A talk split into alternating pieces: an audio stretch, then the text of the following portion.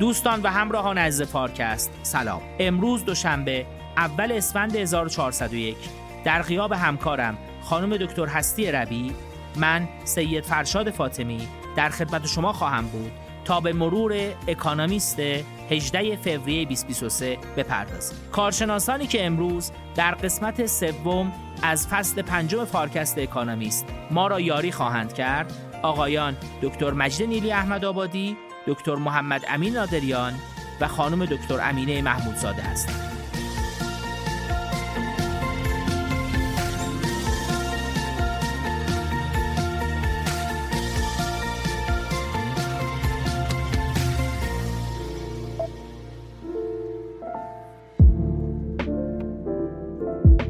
همراهان همیشگی فارکست ما برای ادامه فعالیتمون به حمایت شما نیاز داریم. پس اگر تواناییشو دارید لطفا از طریق لینک حامی باش که در زیر بنر همین اپیزود نمایش داده میشه ازمون حمایت کنید. برای اولین مقاله امروز من مقاله رو انتخاب کردم تحت عنوان choked and gasping. خفه شده و نفس نفس زنان. مقاله ای هست که تو بخش آسیای مجله اکانامیست تو صفحه 29 اومده و موضوعش یه گزارشی هست از بانک جهانی در مورد تلاش ها برای کاهش آلودگی هوا توی کشورهای جنوب آسیا. مقاله شروع می‌کنه با این توصیف که از ده کشوری که آلوده ترین هوا را در دنیا دارند نه تای اون تو محدوده جنوب آسیا و در کشورهای هند، پاکستان، بنگلادش و نپال قرار دارند. و بیان می‌کنه که توی بمبئی توی فاصله نوامبر تا ژانویه گذشته 36 روز هوا بسیار کیفیت پایینی داشته. به نحوی که هوا برای کلیه گروه های سنی خطرناک بوده. برای اینکه با تهران مقایسه بکنیم تو دقیقا تو همین دوره زمانی تو تهران ما 24 روز هوا با این کیفیت خطرناک رو داشتیم. البته تو این دوره هوای تهران تو هیچ روزی هم پاک نبوده. منتها وضعیت هوا توی این شهرها به طور خاص حتی از تهران هم بدتر بوده. و مقاله میگی که شهرهای این کشورها همگی شهرهای بزرگش دچار موضوع مشابهی هستند. از سطح بالای مواد آلاینده به طور خاص ذرات بزرگتر از دونیم میکرون. که منشه اصلی آلودگی هوا توی این شهرهای جنوب آسیا هستند. و اگر بخوایم به اثرات این آلودگی بپردازیم برآورد شده که این آلودگی هوا توی کشورهای بنگلادش، هند، نپال و پاکستان سالانه باعث مرگ دو میلیون نفر میشه. همچنین در سطح دنیا آلودگی هوا باعث کاهش امید به زندگی به میزان دو و نه دهم سال میشه. به هر حال آلودگی هوا یکی از نگرانی های جدی برای عموم کشورهای در حال توسعه و به طور خاص برای کشورهای جنوب آسیا است. همچنین یه مطالعه تو مجله معروف پزشکی لنست برآورد می‌کنه که اقتصاد هند در سال 2019 37 میلیارد دلار چیزی در حدود 1.4 دهم درصد GDP هند را به دلیل بیماری ها و مرگ های مرتبط با هوا از دست داده.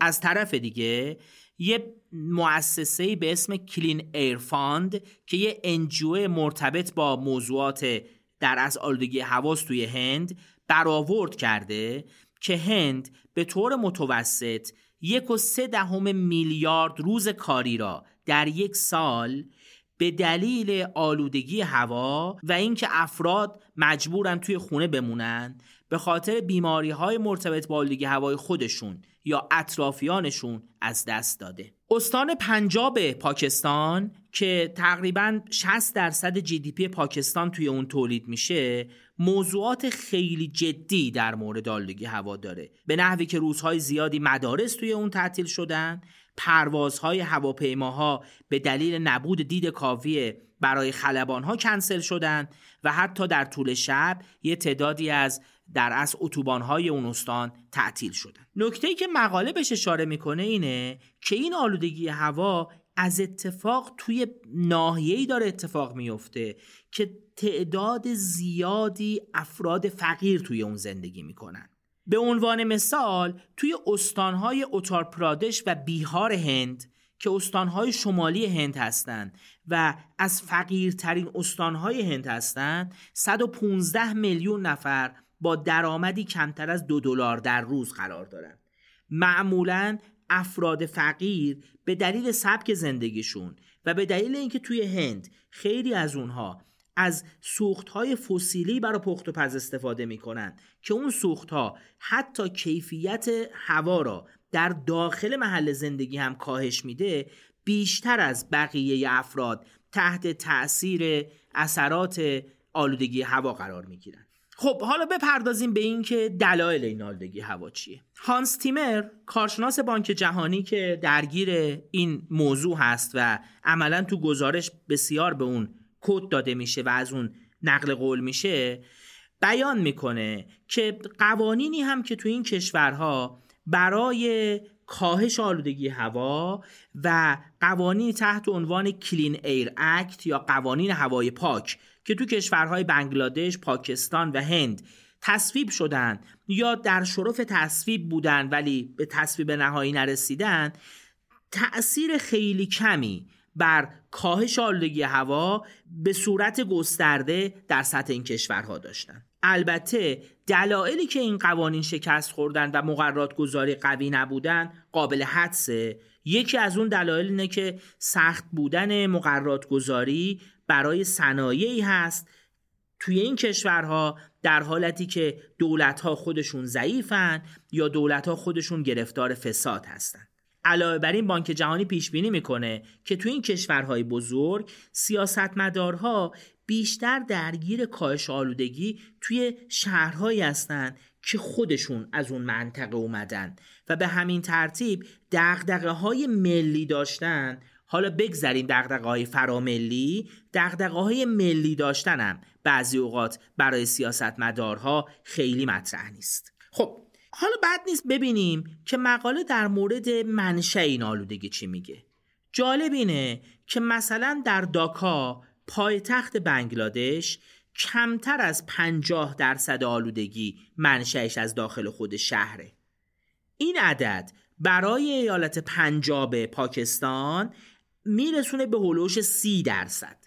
یعنی سی درصد آلودگی هایی که تو شهر داریم منشأش از داخل خود شهراست. و به این ترتیب منشأ اصلی آلودگی برای شهرهای این منطقه از فعالیت هایی هست که در خارج این مناطق اتفاق میفته به طور خاص کوره های آجرپزی توی بنگلادش همچنین آتش زدن باقی مانده مزاره در فصل پاییز در اطراف این شهرها که خب اینجا محدوده هایی هست که کشاورزی های وسیع داره دو تا از منشه های اصلی ایجاد آلودگی با ذرات بیشتر از دو میکرون توی فضای در از این شهرها هستن. بعد نیست ببینیم که تو همین زمینه کشورهایی بودن که موفق عمل کردن. به طور خاص پکن تو سال 2017 تونسته تعداد ذرات پی ام دونیمش را نسبت به سال قبل بیش از 50 درصد کاهش بده. یعنی اگر کشورها تو سیاست گذاری جدی باشن امکان اینکه این کاهش ها را اتفاق بیفته امکان پذیره و نهایتا مقاله سناریوی ایدئال خودش را برای کاهش آلودگی هوا به این ترتیب پیشنهاد می‌کنه که موضوع آلودگی هوای شهرهای توی این محدوده دنیا موضوع تنها محدود به مناطق شهری نیست. باید محدوده های تشکیل بشه بین کشورهای مختلف و نیازمنده که کشورها با همدیگه برنامه های مشترکی را برای کاهش آلودگی آغاز کنند. اگه از سمت مغرب نگاه بکنیم اولین محدوده محدوده ای هست که از گوشه جنوب شرقی ایران تا جنوب افغانستان و بخش عمده ای از پاکستان را تا کراچی شامل میشه. محدوده دوم محدوده شمال پاکستان شامل ایالت پنجاب، لاهور و اسلام آباده. و مناطق دیگه هم مناطقی هست که شمال هند و همچنین سواحل غربی هند را در کنار دریای عرب پوشش میده.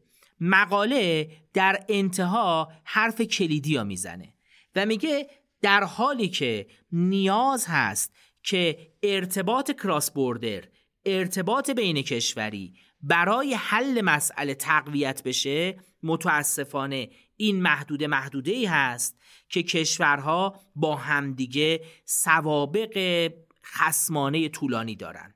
و این سوابق خسمانه تاثیر خودش حتی تو اقتصادم گذاشته.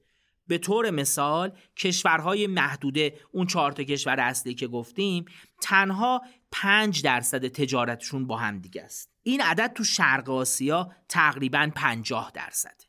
یعنی کشورها نزدیکی کمی با هم دیگه دارن و به دلایل در از ایدئولوژیک و تاریخی می‌دونیم که بنگلادش، هند و پاکستان اصولا کار کردنشون با همدیگه سخته.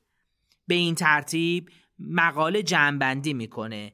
هرچند که راه حلها تا یه حد زیادی مشخصه کشورها هم ممکن اهداف مشترکی داشته باشند ولی سوابقی که وجود داره و ارتباط ضعیف این کشورها با همدیگه ممکنه حل مسئله آلودگی هوا تو این بخش بسیار آلوده دنیا را همراه با مشکلات عمده بکنه. به نظر میاد نگاه کردن به این مقاله از این جنبه برای ما جذابه که ما هم دچار مسئله مشابهی هستیم تو اکثر شهرهای بزرگمون. و به طور مثال در حالی که در گذشته ما مشکل آلودگی هوامون مربوط به فصل زمستان بود الان با آلودگی هایی که از کشور عراق میاد ما در فصل تابستان هم گرفتار آلودگی هوا هستیم و پرداختن به موضوع آلودگی هوا در محدوده بزرگتر از شهرهای آلوده. و کنترل کردن منابع آلودگی هوایی که از خارج شهرها میان به طور خاص تو دوره اخیر توی ایران به نظر می رسید سوخت مازوت در نیروگاه ها نقش عمده تو آلودگی هوای شهرهای بزرگ داشته باشند. یه نگاهی هست که اگر ما جدی هستیم توی اینکه بتونیم هوای پاک را برای شهروندانمون به ارمغان بیاریم برامون بسیار جدی و کلیدی خواهد و اگر بخوایم برداشتی داشته باشیم از این مقاله و درس آموزی برای خودمون داشته باشیم این نکته مهمه که توجه به آلودگی هوا تنها در محدوده مرز شهرهای آلوده امکان پذیر نیست و برای حل مشکل آلودگی هوا تو محدوده شهر باید به محدوده بزرگتری در اطراف شهر حتی در حوزه چند تا استان توجه کرد و به منشه آلودگی هوا در خارج از شهرها هم توجه کرد. نکته اصلی اینه که ما همچنان به نظر میاد کارشناسانمون. در مورد اینکه منشه آلودگی هوا توی یه شهر بزرگ اون مثل تهران چقدرش به عوامل داخل شهر چقدرش به عوامل خارج شهر به توسعه های صنعتی به در از تلاش ها برای تولید برق و همچنین به خشک شدن مثلا زمین های کشاورزی و ریزگردهایی که از اونها ناشی میشه توافق وجود نداره. رسیدن به یک فهم مشترک. از منشه آلودگی ها و همچنین بعدا پرداختن به یه راه حل فراتر از شهر به نظر میاد نقطه کلیدی برای حل مسئله آلودگی هوا توی شهرهای بزرگ.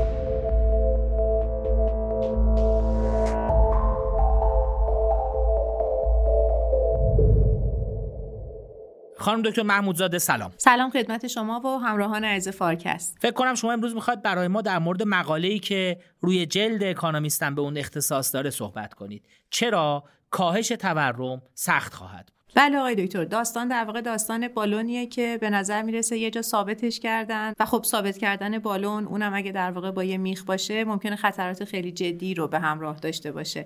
این به نظرم تعبیریه که روی جلد استفاده شده که قصه اصلی رو بخواد به ما بگه. قصه اینه که تورم داره کاهش پیدا می‌کنه و سرمایه گذارا از این خوشحالن. هرچند ممکنه که این کاهش یه کاهش مستمر و واقعی نباشه و خطراتی هنوز در پی قابل تصور باشه. و می‌تونم بپرسم این کاهش تورم مربوط به کدوم کشورها یا کدوم نواحی دنیاست؟ به نظر می‌رسه که خب برای دو سال گذشته تورم عملا بزرگترین مشکل اقتصادی جهان بوده و خب بانک های مرکزی تقریبا هماهنگ با هم در انتخاب استراتژی به افزایش نرخ بهره رو آوردن و ما پیامدهای این افزایش نرخ بهره روی بازارهای مالی رو در قسمت‌های گذشته بررسی کردیم. پیامد اون اقدام بانک های مرکزی خودش رو در قالب کاهش تورم داره نشون میده. شواهد خیلی زیادی هم ازش وجود داره. مثلا به نظر می‌رسه که اگه شما شاخص قیمت مصرف کننده CPI رو توی آمریکا نگاه کنین می‌بینین که توی سه ماه گذشته ما الان کمترین تورم رو داریم می‌بینیم. البته این مسئله فقط در مورد آمریکا نیست. وقتی که شما 36 کشور عمدتا ثروتمند OECD رو نگاه می‌کنین می‌بینین که نرخ اصلی تورم توی 25 تا از اونا در حال کاهشه. فقط شاخص قیمت هم نیستش که این کاهش تورم رو داره به ما نشون میده. یه پدیده هایی مثل کاهش قیمت نفت که خب نسبت به حتی قبل از حمله روسیه به اوکراین هم الان ما قیمت نفت پایینتری رو داریم می‌بینیم. یا بحث تقریبا حل شدن مسئله زنجیره های تأمین جهانی که دیگه الان ما خیلی نگران این نیستیم که حلقه های زنجیره دچار مشکل شده باشن یا ریز تراشه ها دچار کمبود جدی باشن و اینها. نشون میده که تورم کاهش پیدا کرده. این کاهش تورم رو نه فقط توی شاخص های رسمی که دولت ها منتشر می‌کنن بلکه بر اساس شاخص های آنی که یه سری از شرکت های مشاوره ای منتشر می‌کنن هم ما داریم می‌بینیم. خب مثلا ما می‌دونیم که میشه با استفاده از شاخص های قیمت فروشگاه های زنجیره هم یه شاخص تورم ساخت که دیگه دولت ها در ساخت اون هیچ نقشی ندارن. ولی اون شاخص هم دارن به ما کاهش تورم رو نشون میدن. و به نظر می‌رسه که مجموع این عوامل باعث یه جور خوشبینی نسبت به آینده در سرمایه گذاران شده و امیدوارن که این مسئله تورم به نوعی حل شده باشه. و هم تیتر مقاله و هم لحن شما به ما میگه که ظاهرا این خوشبینی ممکنه به وقوع نپیونده. آیا اینجوره؟ یه شواهدی وجود داره که ممکنه در واقع آنچه که می‌بینیم همه همه حقیقت نباشه. و یه سری از نوسانات چشم ما رو به روی اون روندها بسته باشن. این شاخص تورم رو ما می‌تونیم بشکافیم به اجزای مختلف. مثلا می‌تونیم قیمت غذا و انرژی که نوسانات بالاتری دارن از دلش بکشیم بیرون. بهش میگن هسته تورم. و خب وقتی که رشد این شاخص هسته رو بهش نگاه می‌کنیم این دیگه اون کاهش قبلی رو به ما نشون نمیده. این خودش در واقع یه نشانه است. یه برش دیگه هم میشه زد یعنی مذارت می‌خوام. یعنی شما میفرمایید که تورم هسته اون جوری که تورم کل کاهش پیدا کرده کاهش پیدا نکرد بله آقای دکتر. در واقع قیمت های هسته که گفتیم قیمت غذا و انرژی رو که اقلام بی تری هستن گذاشته کنار حتی داره افزایش پیدا می‌کنه. یعنی نرخ رشد سالانه شده سه ماه گذشتهش 4 و 6 دهم درصده که حتی داره نشون میده ممکنه تورم بخواد بره زیادن بشه. یه برش دیگه هم بذارید بزنیم و اونم اینه که تورم رو به صورت بخشی بهش نگاه بکنیم. حقیقت اینه که منبع اصلی تورم الان بخش خدماته. و به نظر می‌رسه که منشأ افزایش تورم بخش خدمات هم افزایش هزینه های نیروی کاره. ما عملا داریم می‌بینیم که رشد دستمزد توی یه سری از کشورها مثل آمریکا، انگلیس، کانادا، نیوزیلند اینا همشون بالاتر از اون نرخ تورم دو درصدن که توسط بانک های مرکزی هدف گذاری شدن. توی منطقه یورو هم دوباره همین رو داریم مشاهده می‌کنیم. یه مقداری آرامتر یعنی نرخ رشد دستمزد اندکی پایینتره ولی باز هم از اون نرخ تورم هدف گذاری شده بالاتره.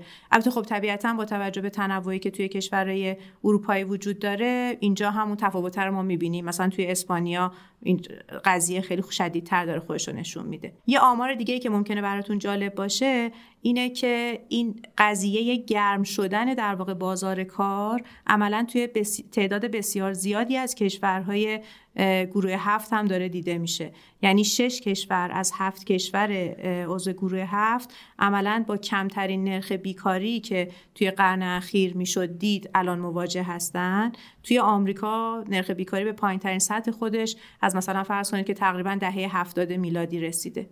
و همه اینا در واقع باعث میشه که این نگاه که تورم قرار کاهش پیدا بکنه با سوال مواجه بشه. چون اگه قراره که بازار کار گرم باشه دست موسا افزایش پیدا بکنن با توجه به اینکه ما می‌دونیم بخش خدمات بخش بزرگی از در واقع تولید ناخالص داخلی کشورها رو داره تشکیل میده دیگه نمی‌تونیم به این موضوع در واقع فکر کنیم که تورم قرار مستمرا کاهش پیدا کنه. و به این موضوع توجه کنیم که پیامدش چه میشه. در واقع الان بانکهای مرکزی نرخ بهره رو بردن بالا سعی کردن تورم رو مهار بکنن.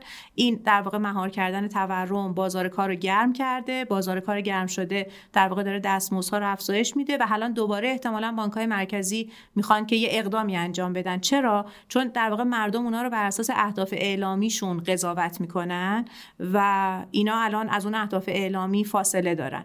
و اگه قرار باشه که دوباره بانک های مرکزی اقدامی انجام بدن و نرخ بهره رو بخوام ببرن بالا ما با دوباره با دغدغه در واقع رکود مواجه خواهیم شد. امیدواری که در واقع میرفتش که یواش یواش از این رکود بخوایم بیایم بیرون و یه در واقع رونقی رو مشاهده بکنیم. یه نمایی از این خوشبینی رو شما می‌تونید تو شاخص S&P 500 ببینید که یه رشد 8 درصد رو طی سال گذشته تجربه کرده. یا مثلا وقتی که به نسبت ارزش شرکت ها به درآمدشون نگاه می‌کنیم یه عدد 18 برابری رو می‌بینیم که خب طی بازه زمانی قبل از کرونا 2002 تا 2019 تقریبا بی سابقه بوده. و خب انتظار آدما الان اینه که این در واقع سهام سال آینده 10 درصد بخواد رشد بکنه. پس از یه طرف ما این خوشبینیه رو داریم و از اون طرف در واقع نگرانی بانک‌های مرکزی که احتمالاً می‌خوان مطمئن باشن که تورم رو تونستن مهار بکنن. هر اقدام در واقع شدید بانک مرکزی می‌تونه به رکود و از اون مهمتر در واقع نوساناتی بیانجامه که به نظر می‌رسه یه فرود نرم بانک های مرکزی برای کنترل تورم رو عملا با مسئله و چالش مواجه بکنه. دفعه قبلی هم که بانک های مرکزی می‌خواستن تورم رو کنترل بکنن و حتی در همین عصر مدرن در این فرود نرم دچار مشکل بودن.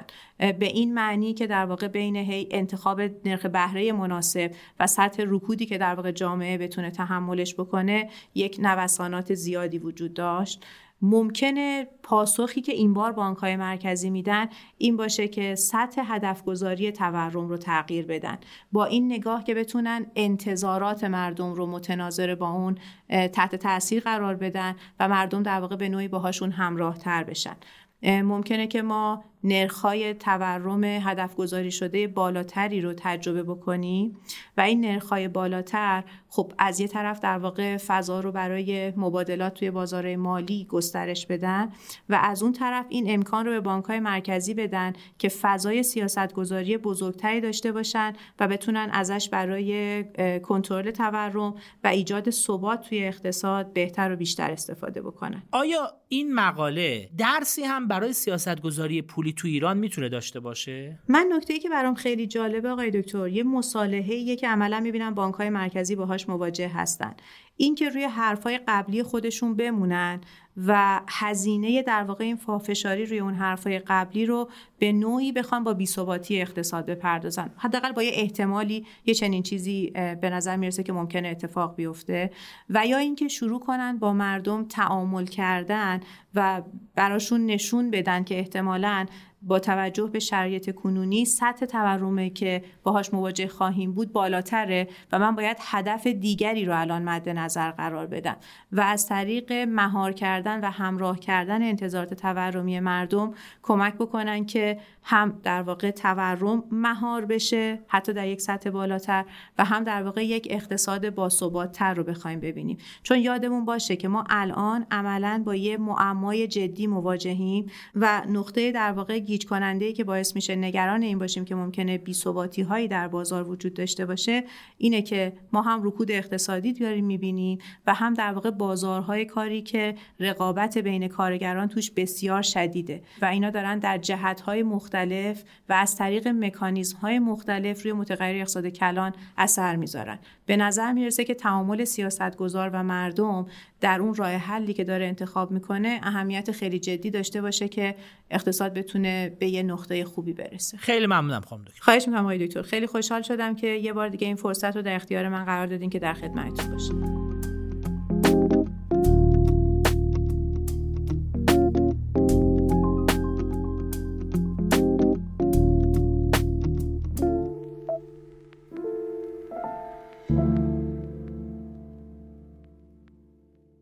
امین جان سلام. سلام و عرض ادب. خیلی خوشحالم که در خدمت شما هستم. برای این هفته چه مقاله برای ما انتخاب کردی؟ راستش برای این هفته من یه مقاله رو انتخاب کردم با عنوان Green Energy Plug and Pay که تو صفحه 11 این چاپ شده. بحث اصلی این مقاله در مورد اینه که اتفاقای سالهای اخیر به ویژه جنگ اوکراین چه تأثیری رو روی اون فرایند گذار به سیستم انرژی سبز داشتن. از یه طرف اون جهش بی سابقه قیمت گاز تو سال گذشته میلادی باعث شد که بعضی از کشورهای اروپایی سراغ سوختهای به اصطلاح مثلا کثیفی مثل زغال سنگ برن یا اینکه بیان سرمایه گذاری های زیادی بکنن برای تقویت تولید گاز و زیرساختهای LNG اما این اتفاقا در عین حال همزمان شد با افزایش کارایی مصرف انرژی تو اروپا به ویژه به خاطر افزایش قیمت سوخت و انرژی و همچنین افزایش سرمایه گذاری تو انرژی های تجدیدپذیری مثلا مثل خورشیدی و بادی که عمدتا هم این به دلیل تغییر قیمت های نسبی سوخت های فسیلی با انرژی های تجدیدپذیر بوده. در واقع اون افزایش نسبی قیمت انرژی در برابر بقیه عوامل تولید کارایی مصرف انرژی رو بالا برده و در عین حال هم اون افزایش قیمت نسبی سوختهای فسیلی در برابر اون انرژی تجدیدپذیر منظورم همون خورشیدی و بادیه این باعث شده که جایگزینی سوختهای فسیلی با انرژی های پاک هم تقویت بشه. حالا نگاه کنید بر اساس همین یه سری آمارایی الان در واقع منتشر شده و تو این مقاله هم بهش اشاره شده که نشون میده که حجم سرمایه گذاری تو انرژی تجدیدپذیر برای اولین بار تو سال 2022 از حجم سرمایه گذاری تو بخش بالادستی نفت و گاز هم برای اولین بار بیشتر شده. الان دولت های آمریکا و اروپا تو قالب بسته های مختلف این بسته های مختلف حمایتی اینا قصد دارن سرمایه گذاری های خیلی هنگفتی رو تو ده سال آینده تو انرژی های تجدید پذیر بکنن و چین هم به موازات اینا اومده یه سری بسته های انگیزشی خیلی جذابی و در همین مورد تنظیم کرده و می‌خواد اجرا کنه. بنابراین با این احتساب الان پیش بینی میشه که گذار به سیستم انرژی سبز 5 تا 10 سال زودتر از اون شرایطی باشه که قبلا پیش بینی می‌شد. منظورم اون دورانیه که این جنگ اوکراین اتفاق نیفتاده بود. اما این مقاله میگه که این شتابی که ایجاد شده می‌تونست حتی از اینم بیشتر باشه در صورتی که دولت های کشورهای اروپایی و آمریکایی مداخله و مقررات گذاری تو بازار برق رو کنار بگذارن و از این سیاست در واقع دست بردارن. این مداخله ها به صورت های مختلفی بوده. مثلا اومدن های قیمتی گذاشتن یا یه سری مالیات هایی بر درآمدهای بادآورده تولید کننده های برق گذاشتن اینا باعث شده که انگیزه سرمایه گذارا برای سرمایه گذاری کردن تو پروژه های تولید انرژی های خورشیدی و بادی به شدت کم بشه. نویسنده مقاله معتقده که این اصلاح سیاستی منظورم همین حذف این مداخله های دولتی تو بازار برق دارم میگم میگه این خیلی ضروریه. چرا؟ چون الان با شرایط فعلی تحقق اون هدف رسیدن مثلا به یه سیستم انرژی با خالص کربن صفر همون نت زیرو کربن که قرار تو افق 2050 اتفاق بیفته خیلی از دسترس دور شده و اگه بخواد این اتفاقات یعنی مداخلات هم صورت بگیره و سرمایه گذاری یا محدود بشه یک فرصت مناسب برای شتاب بخشیدن به اون گذار انرژی هم در واقع ما داریم از دست میدیم. میشه خواهش کنم یه کمی برامون توضیح بدید چطور مداخلات دولت تو این حالت منجر به کاهش سرمایه گذاری شده؟ بله. نگاه کنید مقاله اینجا دو تا دلیل رو مطرح می‌کنه. اول اینکه میگه دریافت مجوز برای شرکت های تولید کننده و توسعه دهنده انرژی تجدیدپذیر خیلی سختتر شده. منظورم همون پرمیت هاییه که مجوزهایی که برای استفاده کردن از اراضی مثلا زمینی یا دریایی مورد استفاده قرار می‌گیره. البته این موضوع ممکنه بگین که قبلا تو آمریکا و اروپا بوده. بله درسته. اما مسئله اینه که الان تو شرایط جاری ما به سمت بهتر شدن حرکت نکردیم. داریم عقب گرد می‌کنیم. مثلا مقاله مثال می‌زنه دانمارک همونطور که می‌دونید دانمارک سوپرستار تولید انرژی بادی آفشوره. همون فراساحلی تو دنیاست. اما تو 6 فوریه اومده اعلام کرده که بررسی کردن درخواست مجوزا برای این پروژه هایی که اینا به طور کامل هم انرژی های تجدید پذیر هستن و به طور کامل به دلیل اینکه میگه اینا متناقضن با سیاست های اتحادیه اروپا متوقف کرده. نیا کنید اون دریافت این مجوزها خیلی موضوع مهمیه برای سرمایه گذاری کردن تو انرژی تجدید پذیر مثلا آژانس بین‌المللی انرژی هم با توجه به اهمیت همین موضوع اومده و تخمین زده که تولید انرژی های تجدید پذیر تا سال 2027 در حدود 25 درصد می‌تونه رشد کنه که عدد خیلی خیلی بزرگیه. اما این رشد رو منوط به این می‌دونه که این موانع مثلا بروکراتیک و اداری و مالی در واقع محدود نکنه سرمایه گذاری کردن تو این انرژی های تجدیدپذیر رو. خب پس این شد دلیل اول بحث مجوزا اما مسئله دوم و بزرگتر افزایش پیدا کردن هزینه های تولید کننده های انرژی های تجدیدپذیره که رو سوداوری سرمایه گذاری هم این به شدت تاثیرگذار بوده و انگیزه های اون سرمایه گذارا رو به شدت کم کرده. کنید اون موانع و گلوگاه های زنجیرهای تامین که اینا قبل از بحث همهگیری کرونا ما باش مواجه بودیم از یک طرف اون فرایند احیای اقتصاد دنیا مسئله دوم منظورم به ویژه بعد همهگیری کرونا است و مسئله سوم این اختلالای اخیریه که توی اقتصاد دنیا بعد جنگ اوکراین اتفاق افتاده اینا همه دست به دست هم داده که قیمت همه چیز بره بالا. از همه مهمتر این که کرایه های حمل دریایی و فلزات صنعتی به شدت بالا رفته. اینم باعث شده که قیمت پنلای خورشیدی و توربینای بادی در واقع یه جهشی داشته باشه.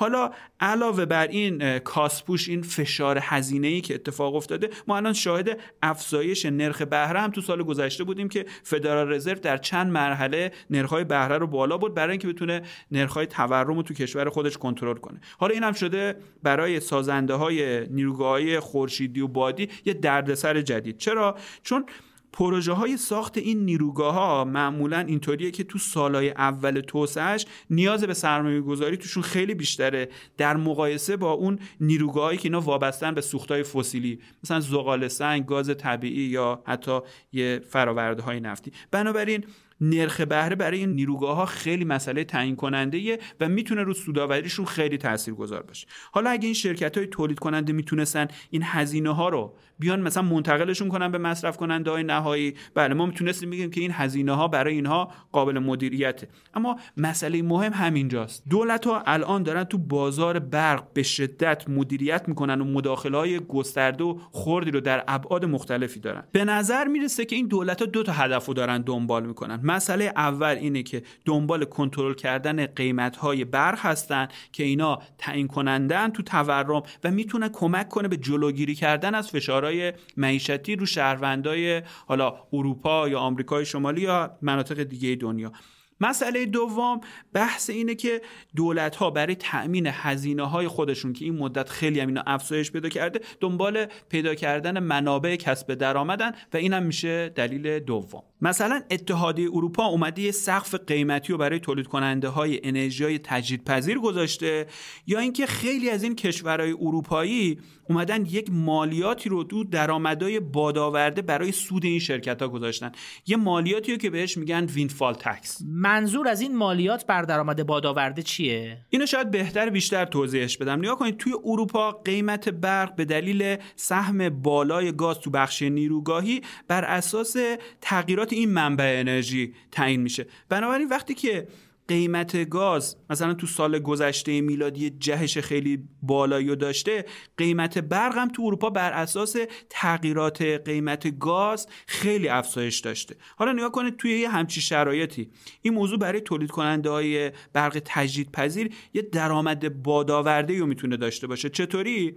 بر اساس اینکه اینا می‌تونن برق رو به قیمت های خیلی پایینتری تولید کنن اما بیارنش و تو بازار برق با قیمت های خیلی بالایی در واقع بفروشنش. حالا دولت های اروپایی که به خاطر پرداخت سوبسید و برنامه حمایتی خیلی تحت فشار قرار گرفته بودن به ویژه تو سال گذشته میلادی از این درآمدهای بادآورده دارن مالیات می‌گیرن و این خودش می‌تونه یکی از اون موضوعاتی باشه که انگیزه های سرمایه گذاری رو برای تجدیدپذیرا خیلی کمش کنه. متشکرم. لطفا برگردیم به همون بحث قبلی. و پیامد این روندی که اشاره کردید اگه برام بگید چیه خیلی ممنون میشه. خب اگه بخوام برگردم به همون بحث اصلی باید بگم که این افزایش هزینه ها باعث شده تا توی آمریکا و اروپا خیلی از شرکت های توسعه دهنده انرژی های تجدیدپذیر دنبال اصلاح اون پیشنهاداشون تو مناقصات باشن یا اینکه مثلا برن سراغ اینکه تأمین مالی و دوباره مذاکره مجدد بکنن روش و حتی خیلی از اونا به این فکر افتادن که ساخت و سازاشون هم حتی به تعویق بندازن. الان مثلا یه سری شواهد خیلی قوی تو این مقاله آورده از این موضوع که توی آمریکا و اروپا یه همچین روندایی وجود داره و خیلی از پروژه های برق خورشیدی تو آمریکا متوقف شده و توی اروپا هم خیلی از موافقت نامه های مثلا خرید برق تجدید پذیر دیگه با احجام خیلی کمتری اینا در واقع داره امضا میشه.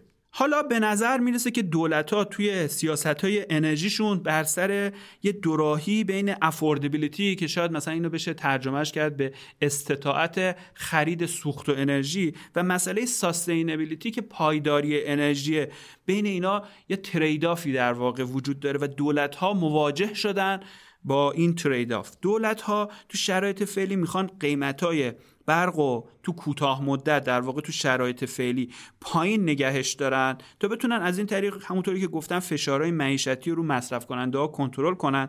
اما نگاه کنید این سیاست با تحمیل هزینه های بالاتر روی عرضه کننده های انرژی تجدیدپذیر تولید این انرژی ها رو کم می‌کنه و در بلند مدت می‌تونه سرعت گذار انرژی رو کم کنه که این در واقع ناسازگار به اون هدف پایداری انرژی در بلند مدت. اینم باید اضافه کنم که با افزایش پیدا کردن ظرفیت تولید انرژی های بادی و خورشیدی مثلا تو سالهای آینده این تولید کننده های انرژی های تجدیدپذیر چه بسا هزینه های تولید بیشتری هم متحمل میشن. چرا؟ چون افزایش تقاضا مثلا برای یه سری فلزات اساسی مثلا مثل مس قیمت کابل و سیما طبعا بالا می‌بره. یا اینکه کمبود نیروی کار آموزش دیدی که مورد نیاز مثلا برای نگهداری و راه اندازی توربینای بادی اینا هم دستمزدا رو زیاد می‌کنه. پس ما باید منتظر این باشیم که تو سالهای آینده یه کاسپوش فشار هزینه‌ای بیشتری هم روی این تولید کننده های انرژی های تجدیدپذیر داشته باشیم. نهایتا اینکه به هر ترتیب می‌تونیم بگیم که دوگانه های بین اهداف امنیت انرژی پایداری انرژی و اون استطاعت خرید انرژی تو سیاست گذاری انرژی با توجه به این شرایط و تحولات اخیر جهان دستخوش یه سری تغییرات بنیادینی شده و اهداف پایداری انرژی دیگه مثل دوره های قبل در اولویت نیستن و الان تو سایه اهداف امنیت انرژی و استطاعت انرژی قرار گرفتن. بنابراین نباید انتظار داشت که گذار انرژی اون مسیر پیش بینی شده و انتظاری قبل از جنگ اوکراین رو توی آینده طی کنه. به هر ترتیب یه سری موانع جدی برای تحقق اون اهداف گذار انرژی مثلا رسیدن به این بحث خالص کربن صفر تو افق 25 الان وجود داره. خیلی متشکرم همین جان. فکر می‌کنم بحث جالبی باشه. به از این دید زاویه دید که به هر حال اون چشمانداز گذار انرژی که طراحی شده بود برای افق 2050 ممکنه به این راحتی قابل دسترس نباشه. خیلی ممنون از شما. مجید جان سلام. سلام. روز شما بخیر فرشاد ورود شما را به جمع تحلیلگرای فارکست اکانومیست خیر مقدم میگم. خیلی ممنون. خوشحالم که در خدمتتون هستم. میگید امروز برامون در مورد کدوم مقاله اکانومیست صحبت خواهید کرد؟ والا امروز من یه مقاله رو انتخاب کردم که مقاله کوتاهیه و عنوانش هست The Data Geeks of War. هرچند تایتلش و عنوانش ناخوشاینده و کلمه جنگ رو توش داره ولی داخلش یه استنتاجای جذابی راجع به اقتصاد تکنولوژی داره که شاید بحث کردن روی اونها جذاب باشه.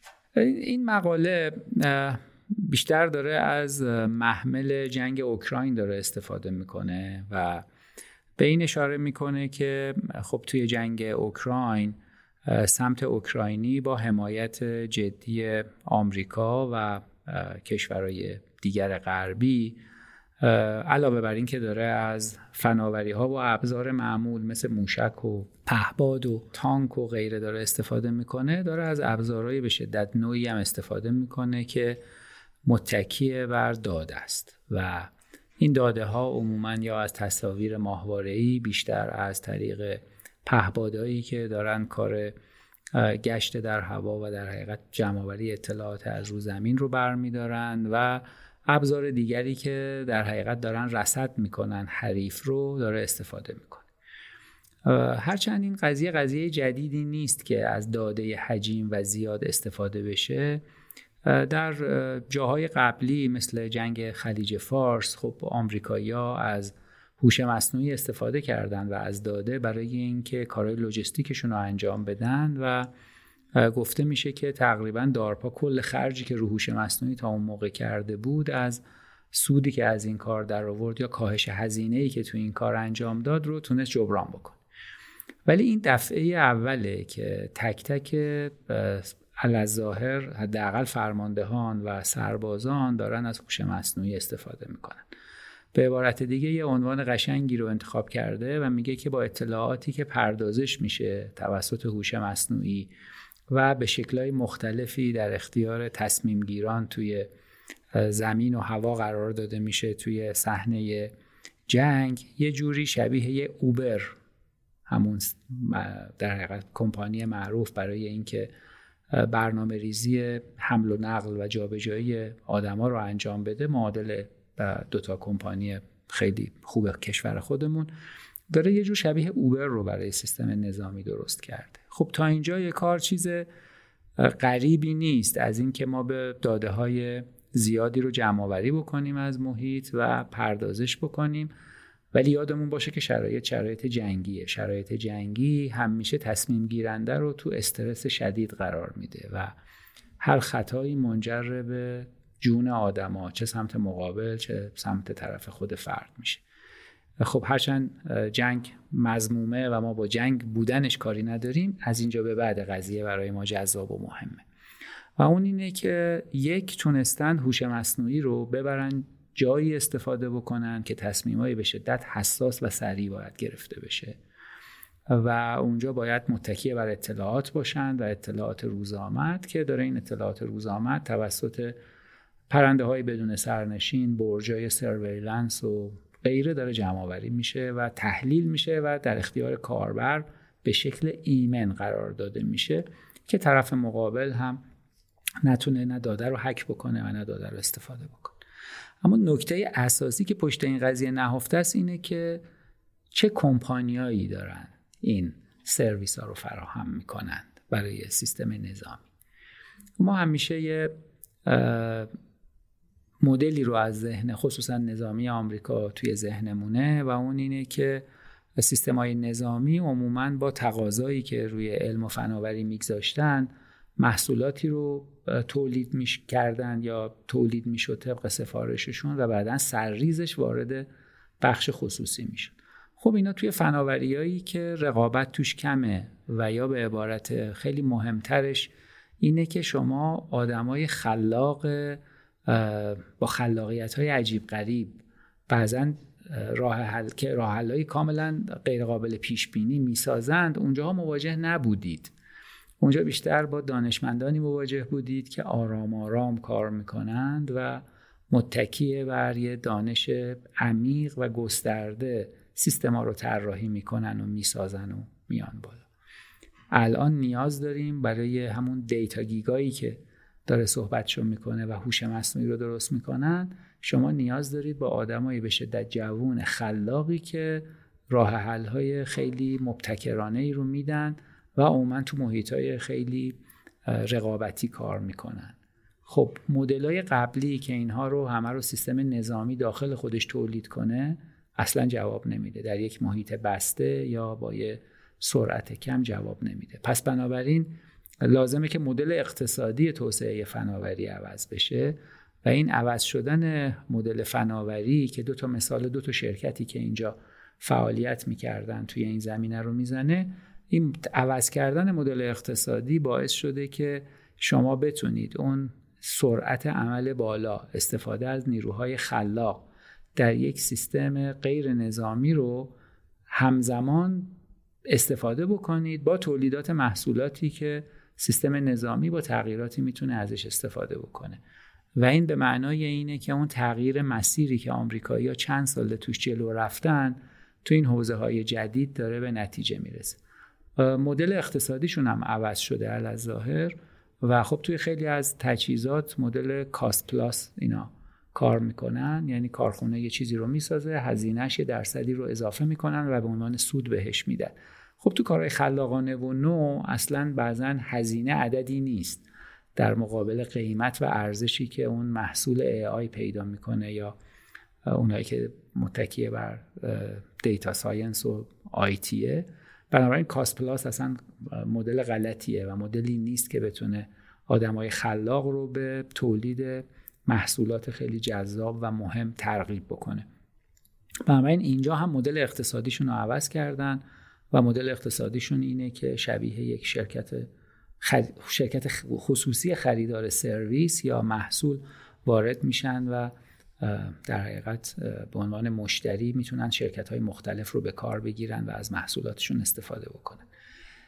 این تغییر مدله برای بخش غیر نظامی که اونیه که خیلی ما بیشتر دوستش داریم برای بخش نظامی خبر خیلی غیر نظامی خبر خیلی خوبی اون وقت تغییر مدل کار سیستم دفاعی آمریکا با بخش خصوصی چه تغییراتی را تو مدل توسعه فناوری های نو ایجاد می‌کنه؟ خب یه تغییر جدی که ایجاد می‌کنه اینه که شرکت ها چون از جنس خصوصی و دارن متکیه بر فروش سرویس یا محصول کار می‌کنن و از یه طرف دیگه تو حوزه هایی مثل AI و نزدیک AI محصولاشون کاربرد دوگانه داره. و با تغییراتی صرفا قسمت نظامی ازش استفاده می‌کنه سرعت تولید محصولات جدید های تک رو به شدت بالا می‌بره. و اینجا امکان رقابت بین شرکت های خصوصی رو ایجاد می‌کنه. شرکت هایی که هم بتونن به بخش نظامی سرویس بدن هم به بخش سیویل و غیر نظامی سرویس بدن. خب ما هممون می‌دونیم که در هر حال تو همه کشورها به واسطه دقدقه هایی که دولت ها دارن هزینه کرده برای امنیتشون و سیستم نظامیشون. عموما از اولویت های خیلی بالایی برخورداره و حجم زیادی توش هزینه میشه. تو مدل های قبلی عموما این هزینه با یه تاخیر خیلی زیاد نفعش به جامعه می‌رسید و سرریزای تکنولوژی وارد محصولات غیر نظامی می‌شد. اما تو این مدل فعلی محصولات دوگان با در حقیقت کاربرد دوگان تولید میشه و شرکت های مختلف خصوصی وارد میشن. بعضیاشون توی تعامل با سیستم دولتی و نظامی می‌تونن محصولشون رو بفروشن و بعضیا صرفا وارد قسمت غیر نظامی میشن و تو قسمت غیر نظامی فروش رو انجام میدن.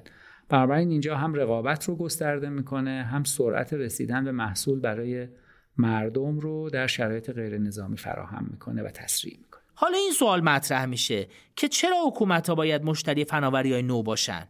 آیا حمایت از توسعه این فناوری ها کفایت نمی‌کنه؟ حتما باید به عنوان مشتری وارد بشن؟ واقعیت اینه که توی یه سری از فناوری ها اگر صرفا دولت ها برای ایجاد فناوری حمایت بکنن و خودشون وارد مارکت نشن به عنوان یک مشتری دو تا دونه مسئله جدی به وجود میاد یکی این که توی برخی از فناوری ها قبول یه فناوری و رسیدن به محصول برای عامه مردم یه پروسه خیلی زمانبریه. و وقتی پروسه خیلی زمانبری میشه تا فرهنگ استفادهش جا بیفته و کاربردهای مختلفش ایجاد بشه هزینه شرکت ها برای بقا به شدت افزایش پیدا می‌کنه و بنابراین عموما شرکت ها دنبال محصولاتی میرن که در کوتاه مدت بتونن وارد مارکتش بکنن. وقتی دولت ها وارد میشن به عنوان مشتری این گپ زمانی رو پر می‌کنن و این گپ زمانی کمک می‌کنه که شرکت ها بتونن محصولی داشته باشن که بتونن بفروشن. و وقتی میفروشن معناش اینه که از کاربرشون بازخورد دارن. و عموما هم در جاهای درست کاربر دولتی فیدبک های خیلی جدی رو به تولید کننده میده. پس بنابراین اینجا یه تسریع جدی اتفاق میفته تو فناوری های کاملا نوظهور و جدید خب حکومت ها دو تا نقش جدی دارن. یکی این که بتونن حمایت کننده توسعهش بشن و ایجادش یکی که در نقش رگولاتوری وارد بشن. مسلما رگولاتوری که خودش مصرف کننده است رگولاتور خیلی هوشمندتریه و می‌تونه regulation ها و قواعد و قوانین ملموستر و درستری رو بگذاره تا یک حاکمیتی که خودش مصرف کننده هوشمندی نیست. و عموما regulation اش دست و پاگیر مجید جان متشکرم. خیلی استفاده کردیم. روزتون بخیر. خیلی ممنون فرشاد جان. متشکرم. انشالله که سلامت باشید.